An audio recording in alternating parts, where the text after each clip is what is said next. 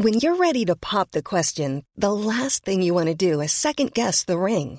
At Bluenile.com, you can design a one of a kind ring with the ease and convenience of shopping online. Choose your diamond and setting. When you find the one, you'll get it delivered right to your door. Go to Bluenile.com and use promo code LISTEN to get $50 off your purchase of $500 or more. That's code LISTEN at Bluenile.com for $50 off your purchase. Bluenile.com code LISTEN. In a sudden flash, it all comes clear. It's a eureka moment, an epiphany. Hi, I'm Marcus Smith, host of the Constant Wonder podcast. The world offers marvel, meaning, and mystery around every single corner. In nature, art, science, culture, history, we talk everything from bees and beetles to obelisks and asteroids. Experience the thrill of transformative encounter. We'll bring more wonder to your day. Listen to Constant Wonder wherever you get your podcasts. Hello, and welcome to History Hack. Merrin here. I am relinquishing my vice like grip on the vituperative intrigue that surrounds the violence of the Second World War today and going back in time, no DeLorean required, to the Middle Ages, a time when men were men, women were women, were women, and children were useful for catching rabbits, or so I thought. And with me today is Kate. Say hello, Kate. Hello, everyone. Hello. And your exuberance and excitement today, today's subject is about to become apparent, isn't it? Say, yes. tell, oh, do, exude. Tell us who's about to come through the door of definitive dialogue and the portal of the past. Come on, who is it? So we're joined today by Dr. Catherine Hanley, a medieval historian and author. She gained a PhD focused on warfare during the 12th and 13th centuries from the University of Sheffield and is now an honorary senior research fellow at the University of Exeter. Welcome, Kath. Hello. That all makes me sound quite a lot more impressive than I actually am. Thank you. so, Kath, your Twitter profile describes you as a grammar pedant, so I think you and Merrin will get on famously. Fortunately, we don't need to worry about commas and apostrophes while we're recording a podcast. But you know, you what? What do you mean? What do you mean? I, you're not, you're not speaking with semicolons. What do you like, woman? What do you like? so, Kath, what are we going to? Who are we going to talk about today? Uh, we are going. We are going to talk about the mighty Empress Matilda. Ooh, nothing to do with Roald Dahl. Not no. not Roald Dahl's Matilda. Who was Matilda, and why don't we hear more about her then? Okay, right. Um, Matilda was the daughter of King Henry I. Okay, why do we always describe medieval women as the daughter of or the wife of? We might come on to that later. Um, so this means she was the granddaughter of William the Conqueror. So that's always a good a good way. You know, everyone's heard of William the Conqueror. That's a good way to, to place her in history. Now, she actually had an exceptionally royal pedigree. All four of her grandparents were were from separate royal dynasties. So, William the Conqueror, obviously the founder of the Anglo Norman dynasty. Uh, William the Conqueror's queen, who was also called Matilda. Incidentally, we're going to say who was also called Matilda probably quite a lot today, so get used to it. Um, and uh, yes, she was descended from the kings of France. And uh, on Matilda's mother's side, her grandfather was the king of Scotland, descended from the, the Celtic uh, Scots line of kings. And her mother was one of the few survive. Uh, her grandmother was one of the few surviving representatives of the old Anglo-Saxon English monarchy.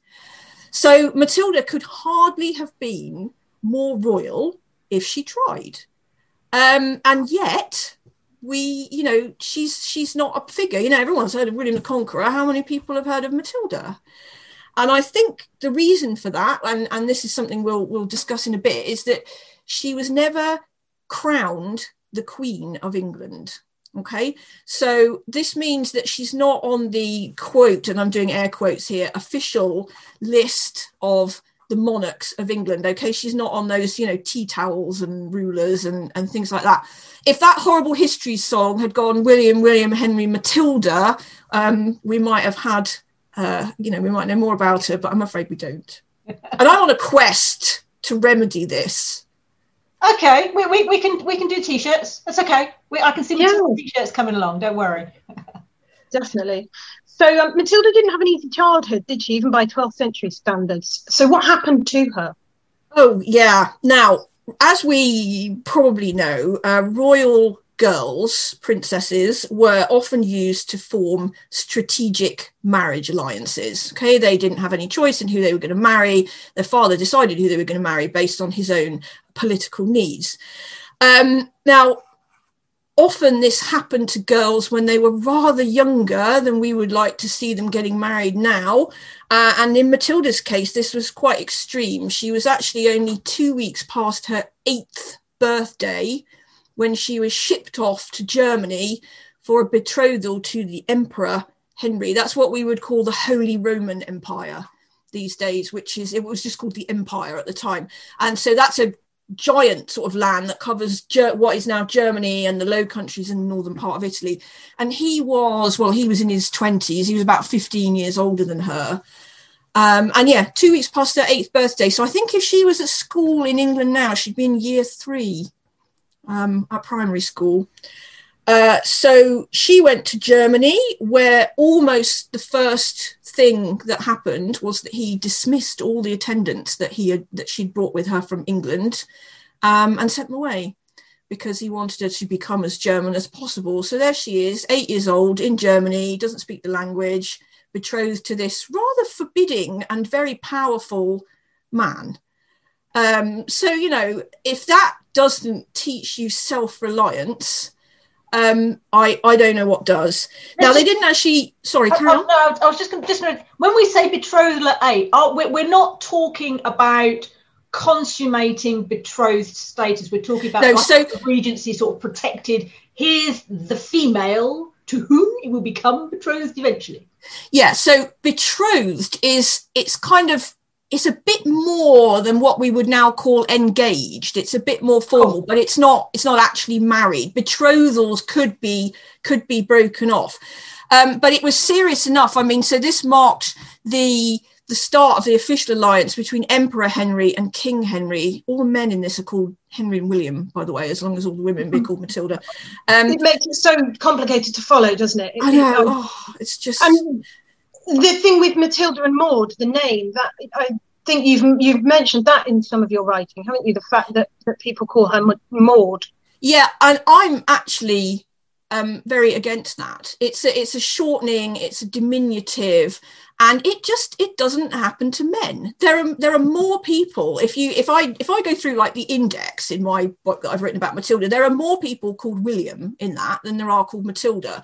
And people say, oh, but she's called Maud, you know, to differentiate her from all the other people called Matilda. Has anyone ever suggested calling William the Conqueror Bill?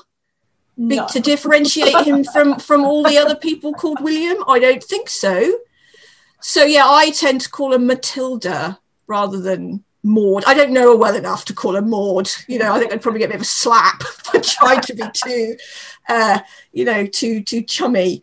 Um, so yeah, she's she's betrothed at the age of eight. Now, this betrothal is, is a serious enough arrangement that she's actually crowned Queen of Germany at, at um, uh, when she gets there, when she's eight years old, after this betrothal ceremony. So she can call herself a queen, you know, for the rest of her life. Now, as you were just saying, this doesn't mean actually married. Um, and so after the betrothal she she was put obviously to continue her education. She had to learn german she had to learn latin she had to learn about the politics of the empire because the emperor was very very clear that he j- didn't just want a wife who was going to bear him children and not do anything else. He wanted a, a helpmeet you know who would who would know what he was doing. Um but having said that, she was still only just shy of her 12th birthday when they actually got married um, which is just hideous.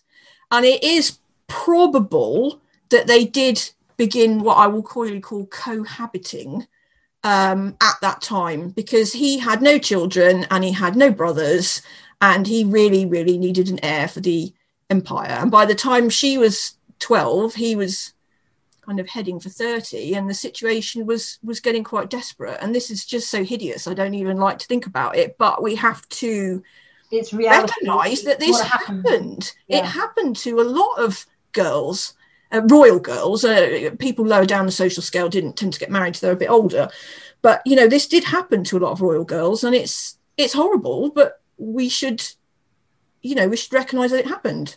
So, so it, it happened. She's she's young. She's, as you said, quite astute, clearly, because she's able to get to to sort of look after herself a little bit, and married in Germany. It, I mean, there, there were certainly designs, weren't there? What late teens? I'm thinking that her husband starts moving his interests further afield. Yeah, so as he was the the emperor, he he ruled uh, both Germany and the northern part of Italy. Now, obviously, geographically, they're quite separate because they've got the Alps in the middle, which is not a walk in the park to cross. But he did go across. Now, when yeah, when Matilda was uh, fourteen, they both uh, went to to Italy. He was I won't go into all this here because it's very complicated, but he was in dispute with the Pope and you know he so in the end matilda was crowned empress in rome but not by the pope because the pope had run away as soon as he saw emperor henry coming towards rome so uh, she was actually crowned um, empress by an archbishop instead which people who didn't like her used to say well you shouldn't call yourself empress then um, but you know being crowned and in rome and as the wife of the emperor you know was enough for for her and everyone that uh, you know that was on her side to call her the empress for the rest of her life now, he obviously, the emperor, obviously Italy, Germany, big place to rule. He eventually had to go back to Germany, but he left Matilda in Italy to rule it for him um, when she was 16, which I think is quite impressive. I mean, 16 year old girls are generally pretty quite impressive. Um, but yeah, ruling Italy, pretty, you know. I don't think there's many 16 year old girls around now who could uh, rule Italy successfully, are there? no, what's, what's important here, uh, because we're going to come back to this later on, is that nobody at all made a fuss about having her a woman ruling Italy. Okay. And the reason that nobody made a fuss was because she was doing it on behalf of her husband. Okay. Hold on to that thought because we're going to come back to it later. So she's she's ruling. She's in person. She's there, but the, the, the populace is seeing her as ruling by proxy. Yes, because she is the representative of the emperor. Now, this went on sort of for a couple of years, but the other thing we've got to realise, of course, you know, administratively speaking, having the emperor in Germany and the empress in Italy is is quite useful, but doesn't do a lot for the provision of an heir. So um, he summoned her back. She went back to Germany, um, but they never had any children. Um, it, that that geographical divide would make things challenging, yeah, and it would make things interesting if children did appear. There'd be some um, questions asked for sure. Yeah. so she she went back to Germany. Now, while and I know this is a question you're going to ask me in a minute, so I'll move straight straight onto it. Um, while this had been happening in Germany, um, events had been happening in England. Um, okay, so um, Henry I had many, many children, but nearly all of them were illegitimate because he had a lot of mistresses. He only had two legitimate children Matilda and her brother, who was about 18 months younger than her, who was called William. So oh, they're going to need serial numbers. yeah, yeah. Um, now, in 1120, December 1120, William uh, died he was 17 and he was drowned in the wreck of the White Ship, which is quite a famous thing, and we won't talk about it now. Um, so this obviously left Henry I with a bit of a dilemma. He's only got one legitimate son, and he's been placing all his hopes in him. He's already, you know, designated him as his successor, and now he hasn't. So in the immediate short term, he, he, he kind of does the obvious. He's widowed by this time, so he marries again to a, a woman who's much much younger than him, um, in the hope that he will be able to father another son. Um, but despite the fact that he's had loads of children before, and that she went on to have loads of children from a second marriage, they they never had a child together in in all their years of marriage.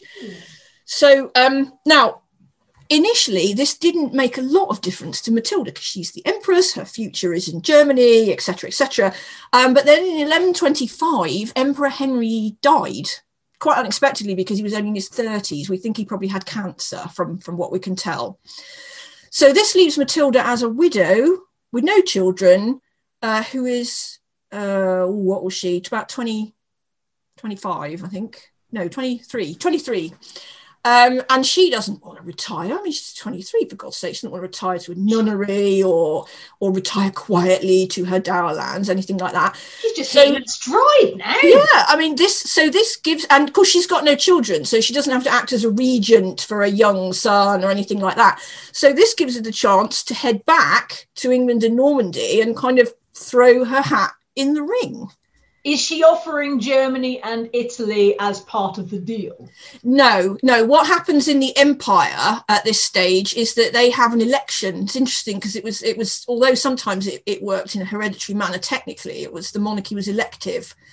Um, so they had an election, they elected someone called who became Emperor Lothar, um, who was nothing to do with Matilda at all. And actually, she would kind of be a bit in the way if she stayed in Germany. So both Germany's interests and her own are served by her just kind of getting out of the way. So she resigned any rights to anything that she had in Germany, what we call her dower lands and, and things like that, um, and just kind of cut her ties with Germany completely and headed back to Normandy and England to see dear daddy.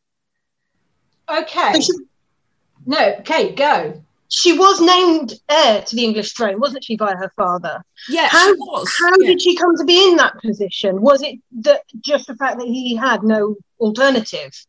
No, um, well, this is what's really, really interesting about it, in that there were at least three or four reasonably plausible male alternatives. Okay, so quick, quick run through.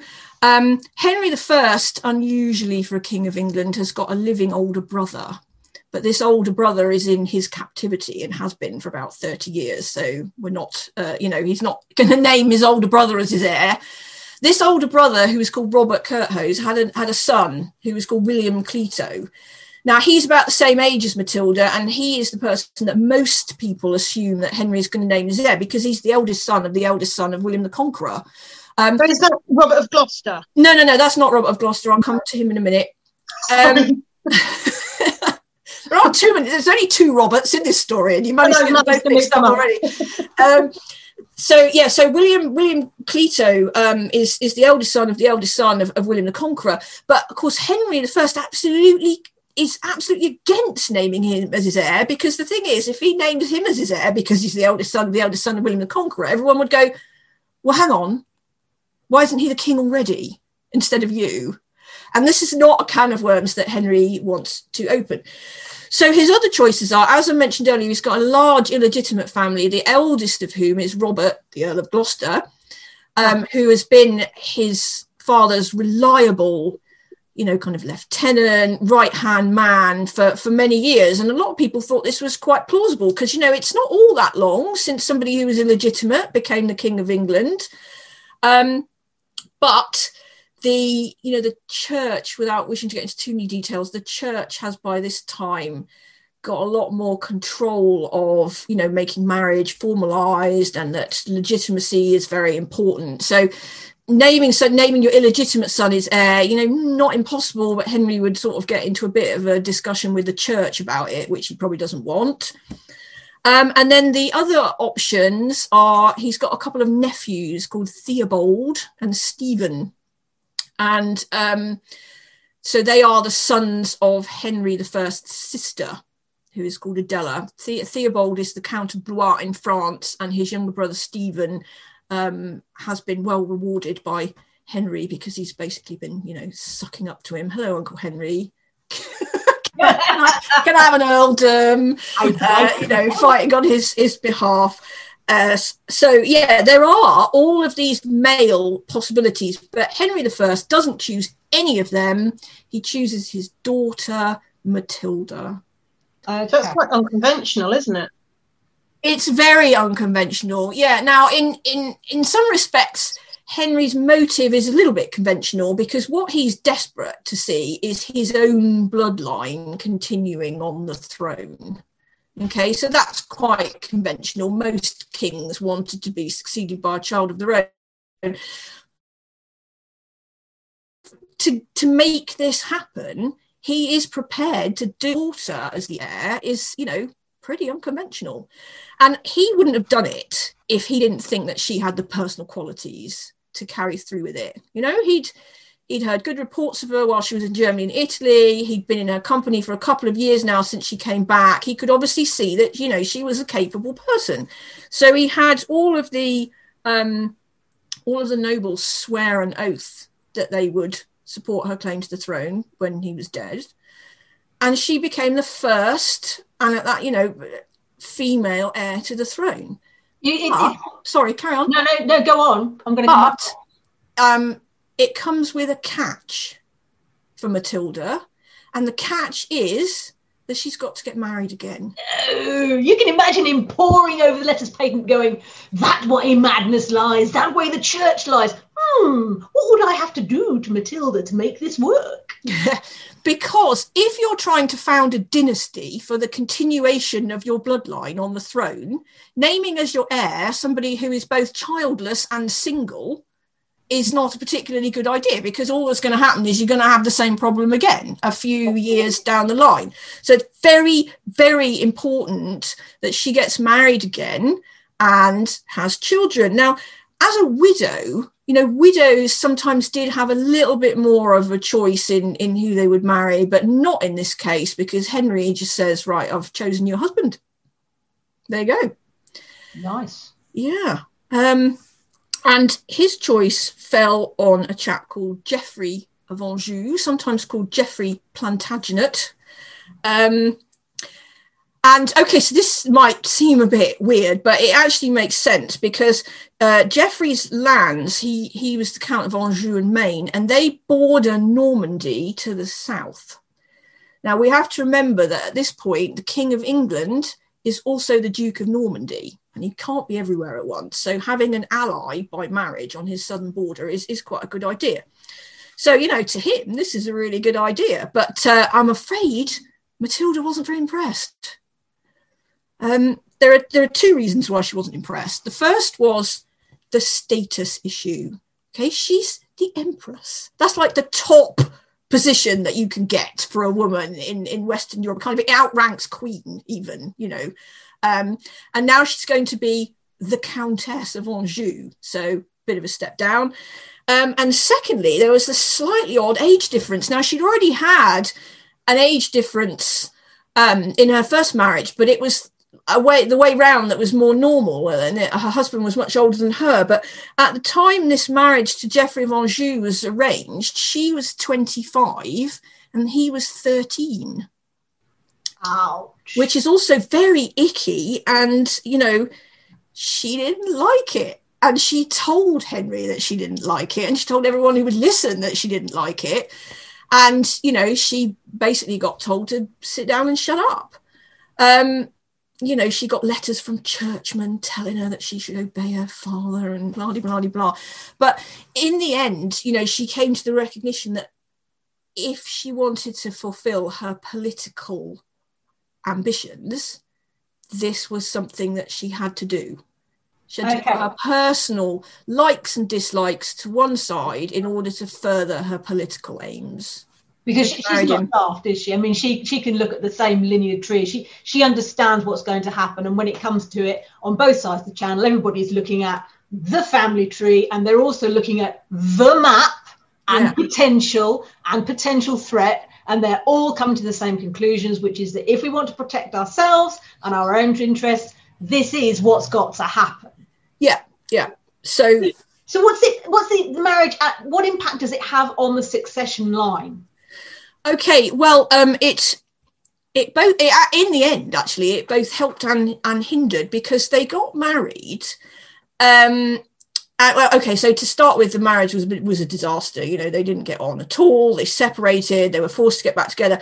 Um, and in the end, they did have three sons, which is kind of the point of the exercise. And then once they had three sons, they just were quite happy to live apart from each other. Um, but funnily enough, it both helped and hindered her. Okay, it helped her because she had a husband who could command her armies, and she now had sons to continue the line.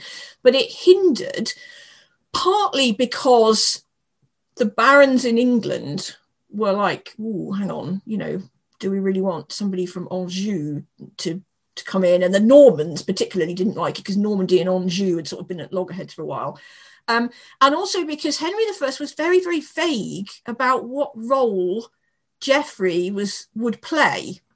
So nobody knew. Like, so for example, if a if a count if there was a countess who'd inherited a county because she had no brothers and it was hers by right, her husband would become count in what we call jure uxoris in, in right of his wife, and the land would then be his. And so there was some thought that does that mean that Geoffrey of Anjou is going to be the king? Or is he not going to be the king? Is he just going to be some kind of supporter for his wife? And how is this all going to work? And it was so unclear that, you know, people kind of didn't really like it. And then and, and Geoffrey himself didn't really like it. He was like, well, you know, can you tell me what's going on? And, and he ended up in conflict with Henry I. So Matilda's now in this situation where her husband is fighting against her father, which isn't doing anyone any good. Um, and then comes the day that, you know, everyone's been expecting and knowing is, is going to happen. And Henry I dies.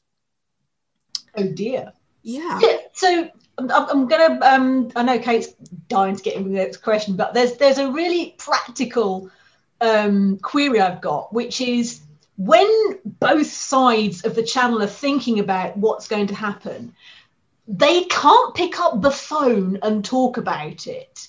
Does this happen through protracted men on horseback with little satchels going backwards and forwards across the channel to talk about it? Yes, it does, and and actually the the time lapses and the different travel times between different places are actually very very important in what happens next because when Henry I dies, he's in a place called uh, Lyon-la-Forêt, which is in Normandy. Okay, so picture a map in your mind here. He's in he's in Normandy. Matilda is we don't know exactly where she was, she was, but she's right down somewhere in Maine or Anjou. She might have been in Le Mans or she might have been in Angers, but in any case, she's a good 200 miles away from where this happens. Okay. And other people are much closer. Robert of Gloucester, um, Henry's illegitimate son, is with him, as is Theobald of Blois, his nephew. And Theobald's brother Stephen of Blois is not that far away because he is by now the Count of Boulogne. And Boulogne is the place that has the shortest sea crossing to England. So, yes, Matilda does not even hear that her father is dead until, well, we don't know exactly, but if you look at how far away she was and what the time of year was, December, which doesn't help probably it took at least a fortnight for her to even find out that her father was dead. And then it would have taken her another fortnight more more than that to get up there. Um, because the problem is she's actually pregnant. She's pregnant with her third child at this time. And you know you didn't you, this is a serious health question in the 12th century. Women routinely died when they were pregnant or in labor or if they they had an accident and went into labor early. And traveling isn't easy. It's not like she'd go on a nice little smooth high speed train or anything you know. So she can't move. And while she can't move somebody else does. We know so, yeah stephen. So stephen seizes the throne. Um, so what does matilda do about it? Well to start with, she she actually can't do very much. Okay, so for the first sort of six months, she's hanging around being pregnant and presumably not terribly um, Im- impressed with it. But she then safely gives birth to a third son. Um, but by the time this has all happened, Stephen's been king for six, seven months. And despite all their oaths to her, you know, the nobles of England and Normandy have basically rolled over and accepted this. The only person who stood up for Matilda's claims was her uncle, who was David. He was the King of Scotland. And he sort of had a, he invaded England from the north in her support, but then nothing happened because he didn't, nobody else took up his cause. So he sort of went back again. Um, so Matilda is stuck, you know, both physically and politically, right on the edges. She's right sort of on the, in the south of Normandy, and, and meanwhile Stephen is consolidating, and everyone's going, yeah, perhaps this wasn't so bad, and it looks like she's she's going to be written out. She never gave up. You know, it might have been quite easy to give up and go, well, Countess of Anjou is a fair consolation prize. You know, she didn't. She kept proclaiming her rights, but she couldn't do anything practical until she got a stroke of luck. And the stroke of luck was that her half brother, Robert, the Earl of Gloucester, fell out with Stephen and defected to Matilda and said, My sister actually should be on this throne and not you. And through all of his very considerable riches and resources and lands and men and troops and everything to her service. So she was able to take advantage of this straight away. You know, the lands that he controlled gave her a safe path from where she was all the way up to the Norman coast. And she got on a ship and she sailed for England in 1139. There's never been a faster or easier way to start your weight loss journey than with PlushCare. PlushCare accepts most insurance plans and gives you online access to board-certified physicians who can prescribe FDA-approved weight loss medications like Wegovy and Zepbound for those who qualify. Take charge of your health and speak with a board-certified physician about a weight loss plan that's right for you. Get started today at plushcare.com slash weight loss. That's plushcare.com slash weight loss. plushcare.com slash weight loss. Burrow is a furniture company known for timeless design and thoughtful construction and free shipping, and that extends to their outdoor collection. Their outdoor furniture is built to withstand the elements, featuring rust-proof stainless steel hardware, weather-ready teak, and quick-dry foam cushions. For Memorial Day, get 15% off your Burrow purchase at burrow.com slash ACAST and up to 25% off outdoor. That's up to 25% off outdoor furniture at burrow.com slash ACAST. Because when, when you, that's really interesting because when you describe her lands providing safe passage the transfer of robert's interest doesn't actually spark like a civil war does it? Or, or a national dispute in what we think of today as being france. It's it's more um it's more l- laid back than that. It's not like everybody going right to arms off we go we've got to work this through. So she, she actually travels then doesn't she Yes. So she leaves her husband Geoffrey and all three of her sons, who are uh, about six and two and newborn. No, six, sorry, six and four and newborn at this time, and she sails for England. She leaves them in Normandy. Um, and she lands uh, not because Stephen obviously has been kind of expecting that this is going to happen since he, he knew that Robert had defected because Robert went to the trouble of officially writing to him to say I'm withdrawing my support from you because he was that kind of guy. um, he wasn't going to sneak off; he was going to go ha. Um, so Stephen is watching all the obvious places, you know, Dover and so on, and Matilda lands at Arundel on the Sussex coast. Sneaky. Yeah. Now this is this is important because the person who owns Arundel Castle is Matilda's former stepmother. Right, her name is Adeliza, Adeliza of Louvain, and she is the girl who became Henry I's second wife, the one I mentioned earlier that he married after the White Ship disaster to try and have um, a- another son. So Adeliza is actually, although she's Matilda's stepmother, they're actually the same age. And they've always been, I know, don't. and, and they've always been quite good friends.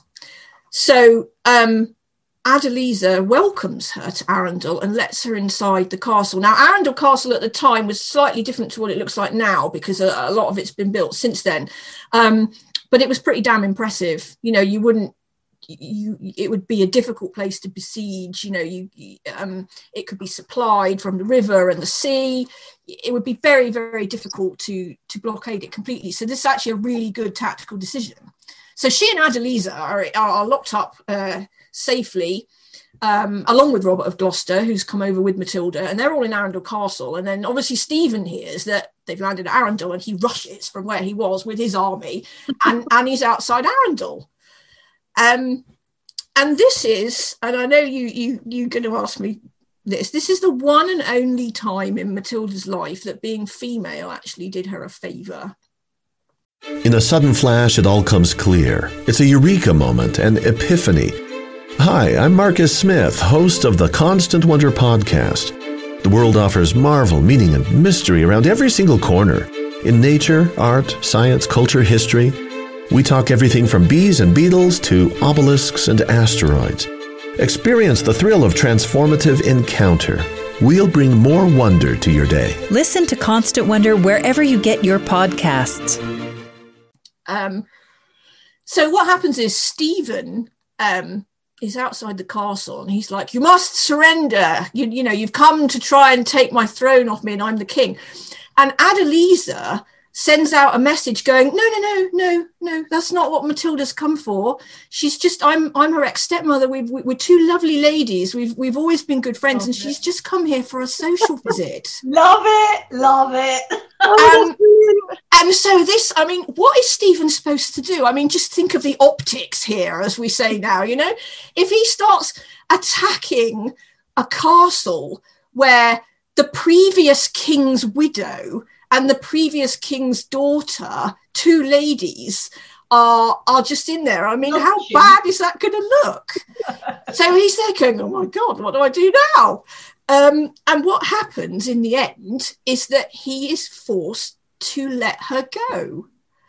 Um, and so Matilda has negotiated this. So um, sorry, what I should have said when they arrived at Arundel, as soon as they arrived, Robert of Gloucester got on his horse and rode for his own lands of Bristol. So he's not there because if he had been there, that, that would have looked a bit different because he was officially in rebellion against the king, but he wasn't there. So it was just the two ladies. So what Stephen has to do is to let Matilda out of the castle in peace and give her a safe conduct to travel all the way to Robert's castle at Bristol so right across the south of England. And um, to escort her to make sure she doesn't take any diversions, he um, the escort is going to be another brother of Stephen's. Now he's he's called Henry, unsurprisingly, um, and he is the Bishop of Winchester. So he's never a claimant to the throne because he's a churchman, but he's a very very clever man, and we will you know we'll he plays a big part in this. So unfortunately, we have no idea at all what Henry and Matilda spoke about on the days and days it would have taken them to get from Arundel to Bristol. But Matilda ends up in Bristol safely inside of Brother Robert's castle, and there's nothing Stephen can do about it. So yeah, being female did her a favour for a change. You, you, can just imagine the kickoff, can't you? If all the testosterone had been been going at each other outside the castle gates, but no, it's like, oh, so it's lady to lunch. Okay, um, kind of takes wind out of my sails. Right, um, this is going to look bad. Uh, okay, plan B. yeah, yeah, exactly, exactly. And there is some thought that actually his his wily brother Henry might have been the one who actually came up with the idea because it's not all bad for Stephen because he already knows that Robert of Gloucester is in rebellion against him. So if Matilda is also in the same place and he can keep them all in Bristol, i.e., away from the southeast coast, where there might be a chance of communication with Normandy and, and everything. It's kind of not, not too bad. It's not it's not quite as foolish a maneuver as it sounds, but yeah. so is she queen at this point? I've lost track of the. No, no. At this point, Stephen is the king of England because he is the one who has had the crown put on his head. Okay, so once you're crowned, because this was not just a civil ceremony with a crown, it's a religious one, you get anointed, you know, you're God's chosen. Doesn't matter who you were before. Once you've got the crown on your head, you are the king.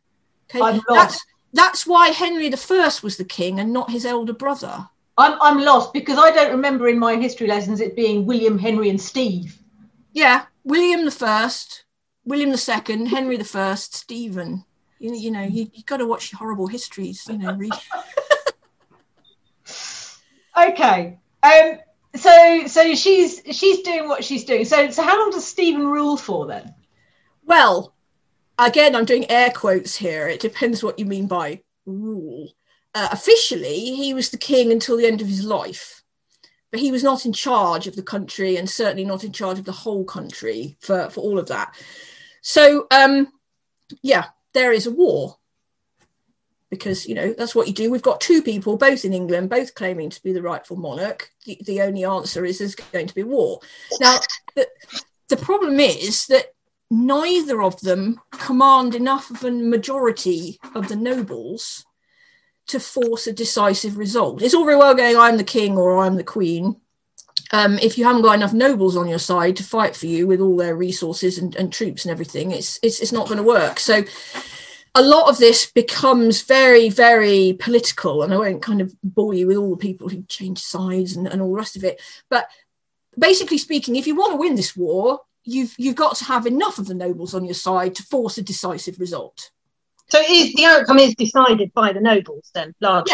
Yeah, eventually. So to you know to skim over sort of you know the next fifteen years, there are lots of there are lots of ups and downs. Okay, Matilda's biggest moment of triumph comes when Stephen is captured at the Battle of Lincoln in 1141, and she she puts him in prison, and um, heads to uh, London to have the crown put on her head because you know she's in charge now. But she was driven out of, of Westminster and London by an army led by, careful now, Queen Matilda, who is Stephen's wife, who is also called Matilda, as I said, no. say a lot. Um, and then you know there's all sorts of other engagements and all, and, and all the rest of it, and she never ends up getting the, getting the crown put on her head. Um, but yeah, what happens? Uh, to cut a very long story short, is that um, yeah, there's still throughout all these years, there's still kind of half and half. There's people going, well, Matilda, yes, she should have been that because she she was Henry's heir, and we did all swear to it. But you know, she is a woman. And on the other hand, there are people going, well, Stephen didn't really have a claim to the throne, but he's the king now, so. Um, and the other issue, and this does get quite complicated, is that a lot of the people who supported Matilda only did so because they didn't like Stephen. They were quite happy to support Matilda while she was, you know, what we might call the leader of the opposition. But as soon as it looked like she was actually going to become the monarch, they all kind of panicked and went, oh, a woman. Run away. Oh my God, she's walking confidently and speaking confidently and, and trying to tell us what to do. We can't have that. Um, so, yeah, that's, that's why it never happened. So, while all this is happening, Matilda's sons over in Normandy are gradually getting older because, you know, that tends to happen to children. Um, and as this war goes on and on and on, um, and it gets more and more sort of entrenched, um, Matilda's eldest son, who's called Henry, um, becomes more of a plausible candidate. So Matilda has this kind of we often talk about how determined she is and stubborn and all the rest of it, but she had this kind of moment of self awareness that she was never going to get the crown put on her own head.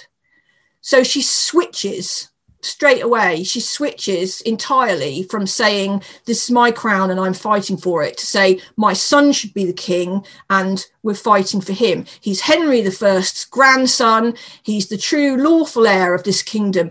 And funnily enough nobles who just couldn't stomach the idea of you know a woman on the throne are quite happy to start throwing their support behind a boy of 10 shock horror scandal um, while, while you've been talking, I've been rummaging away and I've discovered that Matilda, the word Matilda, is composed of two parts. It's from the mat, from the old High German meaning fat, might, or strength, and hild meaning battle.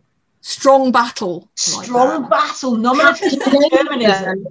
Yeah, yeah, nominative determinism at its best. Here yeah. we go, women. But fickle female seeing the seeing the outcome being better if she nominates her son and says, "No, not for me. It's for, it's for yeah, yeah."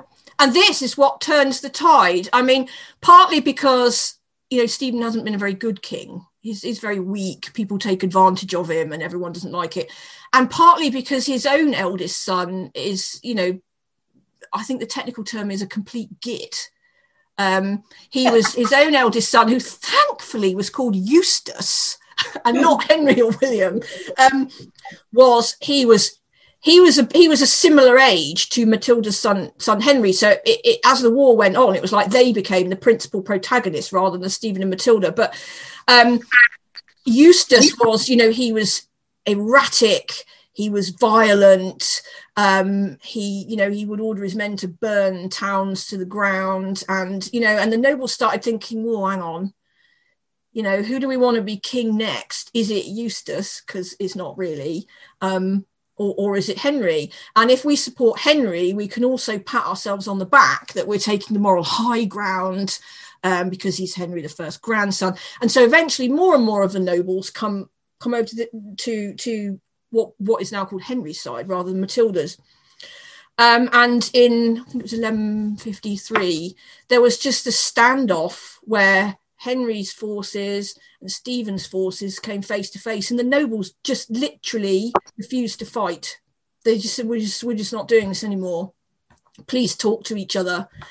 Um, and so, an arrangement was made whereby Stephen would remain king for the rest of his life, but that the next king would be not his own son Eustace, but Matilda's son Henry. Okay. So, so you've already mentioned that, that this has been the cause, the catalyst for a, a little bit of unrest, a bit of Yeah. anarchy, Oh. as they say. Yeah. So, I mean, how much civil unrest was there with all this going on? Because we, we've spoken already about the importance of geography keeping people remote from each other and it all being a bit removed and, and stuff. How much of this impacts, you know, normal people, as it were, the citizens? It honestly depended where you lived in England. Okay, if you lived in somewhere like Winchester or Wallingford or in that sort of uh, south and, and southeast area, Oxford, that sort of area, the Thames Valley particularly, you would probably very much agree with the term anarchy. Okay, anarchy is not a contemporary term, by the way. The period was first called the anarchy in the 19th century, so we have to be a bit careful about using it. But you know, if you were one of the people who lived in a place that was continually being sacked and burnt, and your fields destroyed, and your crops destroyed, and Village. different people trying to get you into their army, and you know all the rest of it, you would probably very much agree that this was anarchy. But there were other parts of England that didn't really see any combat or any fighting at all, where life sort of went on as normal. And to be honest, a lot of people in the country, and we're not talking about the self-interested nobles here, we're talking about, you know, the 97% of people that weren't at that level, they didn't really care who sat on the throne. What they wanted was peace and stability to grow their crops and build their businesses and carry on their trades and raise their families, you know, without the threat of armed men appearing over the horizon to burn it all down.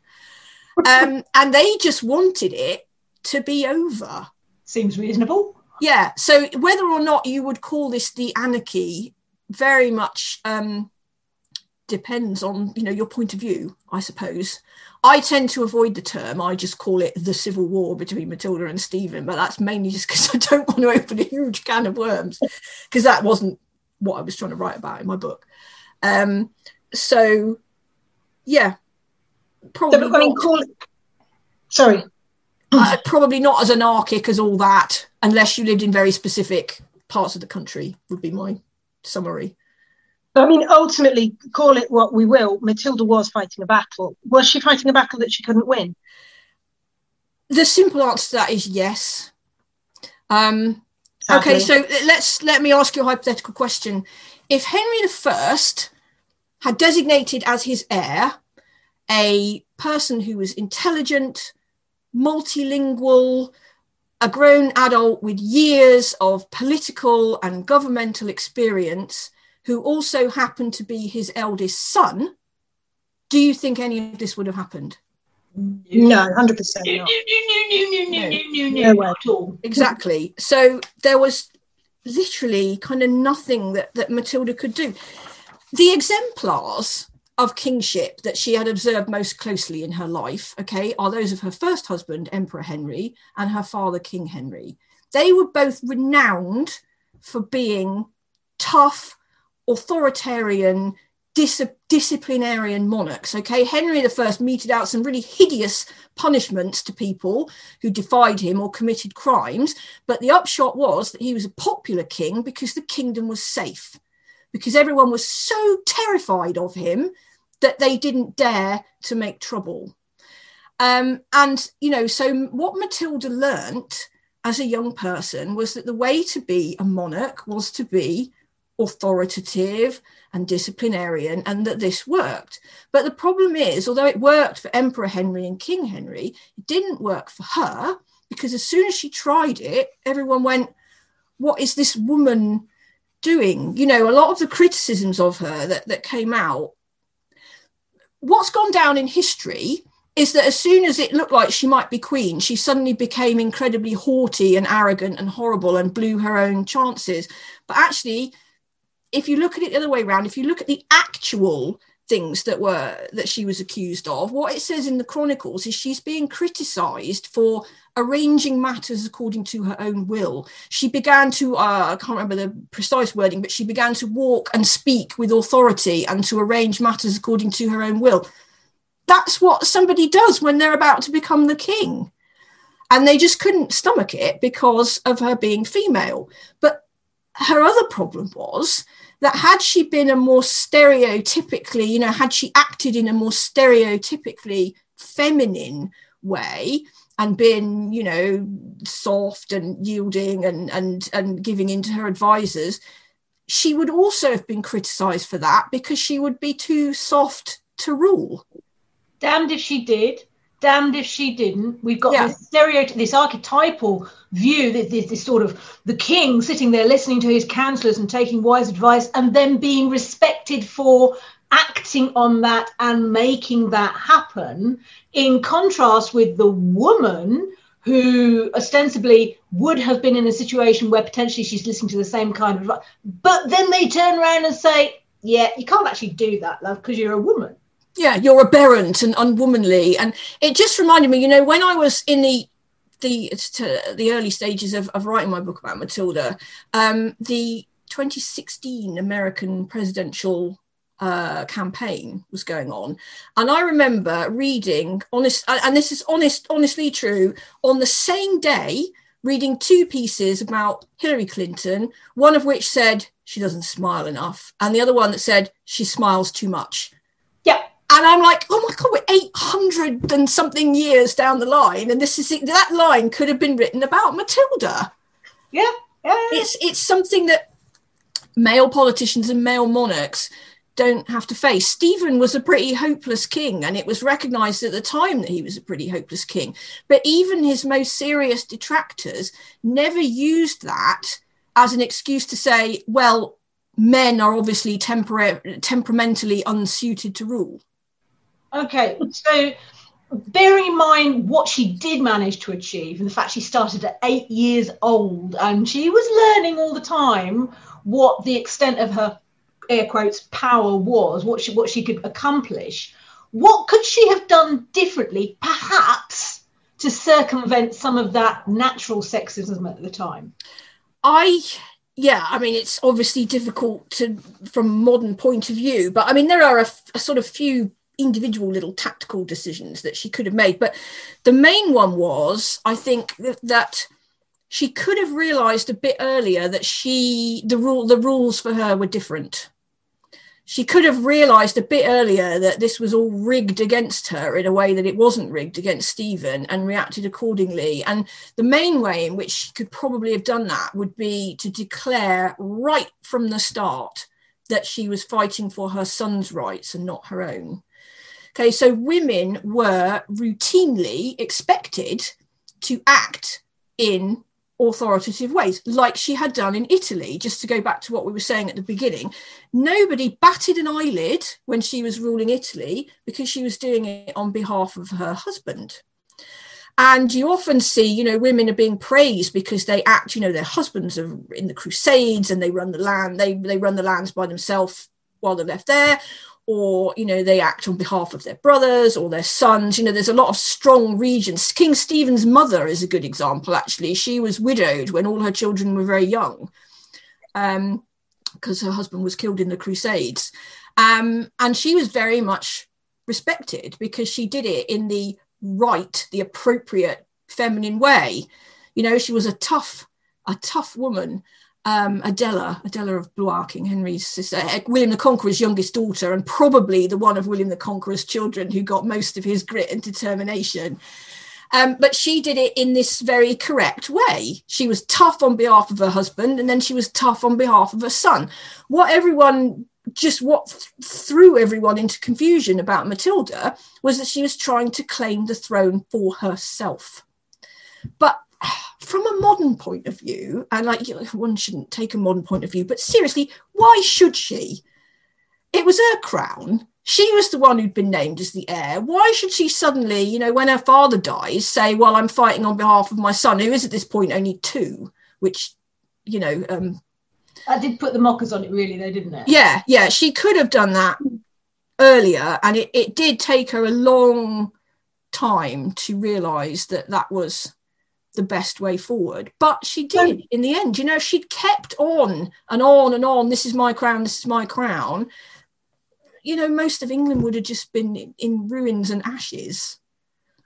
So why didn't her father name her son his heir? Because that would have been the natural line of succession from male to male. It, so it would, it would, and I think that had little Henry been older, that mm. might have happened. I think Henry the First was probably hoping that he was going to live a bit longer mm. because if his grandson had been well i mean certainly 15 but even 12 you know by the time he died and if if then there had been proposed that he would be the king with a regency made up of matilda who was his mother and would fight on his behalf and probably robert of gloucester as well who would have supported and who the barons knew you know that that might have succeeded a bit better but it's it's just a shame for Matilda. I mean, she she never got that crown on her head, but she is one of the only unsuccessful claimants to the throne of England to die in her bed in old age. So mm. she did what I like to think, at least, is that she did kind of have the last laugh. So yeah, she. Uh... Stephen died. Henry became the king you know yeah. and, and, she she at least lived long enough to see that happen which was a, a moment of triumph. But she actually wasn't at, at, her son's coronation which i think is quite sad because she realized that she she was living in normandy by this time. She kind of cleared the field for, for her son henry in england and was living in normandy. And she chose not to travel to england for it because i think she realized that you know opening old wounds and and all the rest of it. So she stayed in Normandy, but ironically, she kind of ended her life the way she'd started it. She ruled Normandy. Henry was very busy in England trying to put rights all of, you know, 20 years worth of civil war. And she ruled Normandy on his behalf. And nobody made a fuss. Yeah. Because so, I mean, she's doing it on behalf of her son. Yeah, really, she, she lost the battle, but she won the war, didn't she? That is exactly the best way of putting it. Yeah, she she lost that battle. She was never crowned, but she lived long enough to see you know stephen in the ground and her son henry the restoration of the rightful line rather than stephen's children.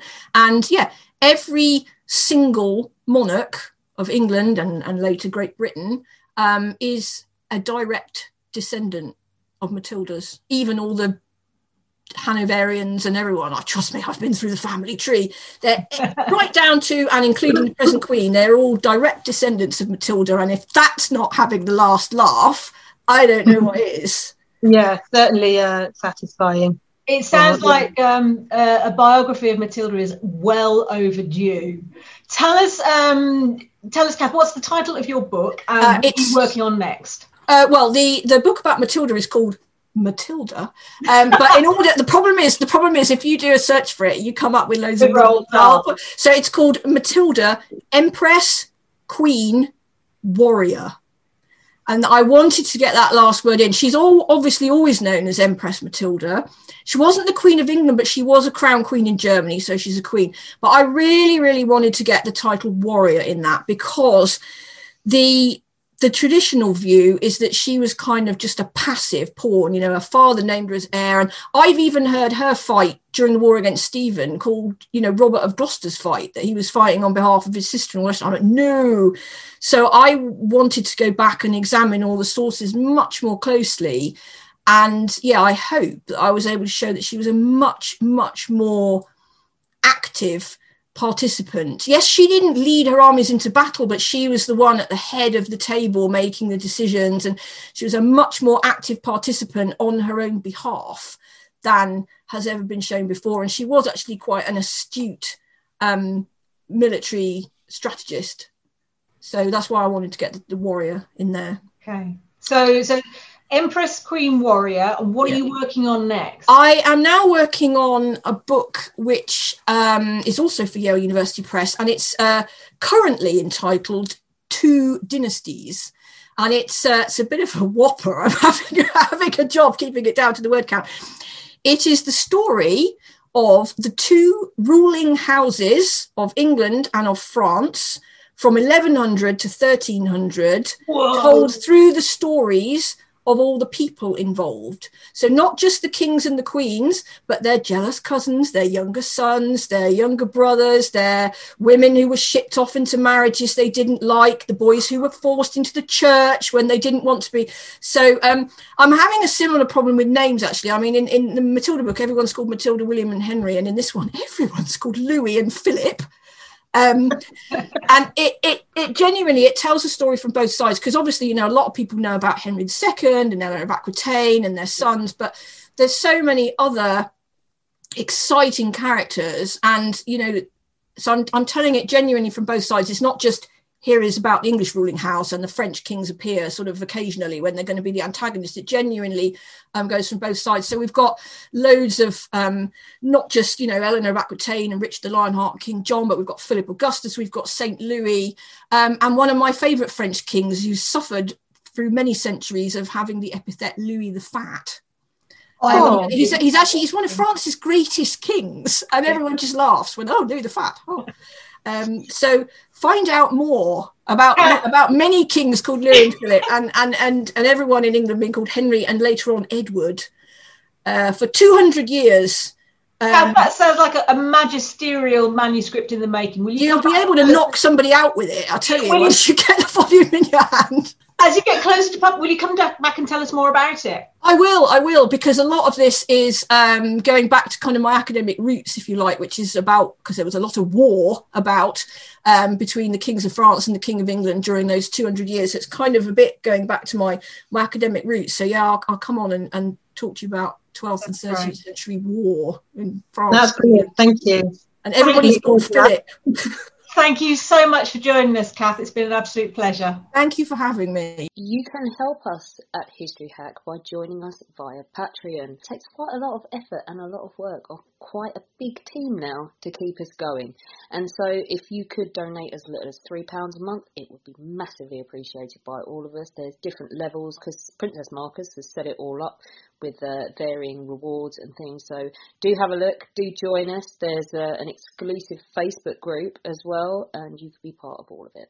When our guests join us to talk about their work and their new book, the 45 minutes or so they spend with us is just a taster of all their efforts. So, to this end, we have launched our very own bookshop on bookshop.org, where you can find our guests' latest and greatest books. You can support them and you can support History Hack too.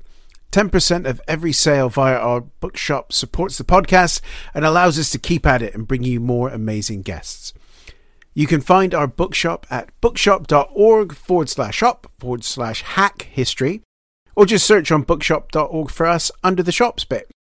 Thank you for your continued support, and here's to your next great book. When you make decisions for your company, you look for the no brainers. And if you have a lot of mailing to do, stamps.com is the ultimate no brainer. It streamlines your processes to make your business more efficient, which makes you less busy. Mail checks, invoices, legal documents, and everything you need to keep your business running with stamps.com. Seamlessly connect with every major marketplace and shopping cart. Schedule package pickups and see your cheapest and fastest shipping options from different carriers with rates up to 89% off USPS and UPS rates. And with the stamps.com mobile app, you can take care of mailing and shipping wherever you are. Make the same no-brainer decision as over 1 million other businesses with stamps.com. Sign up with code program for a 4-week trial plus free postage and a free digital scale. No long-term commitments or contracts. That's stamps.com. Code program.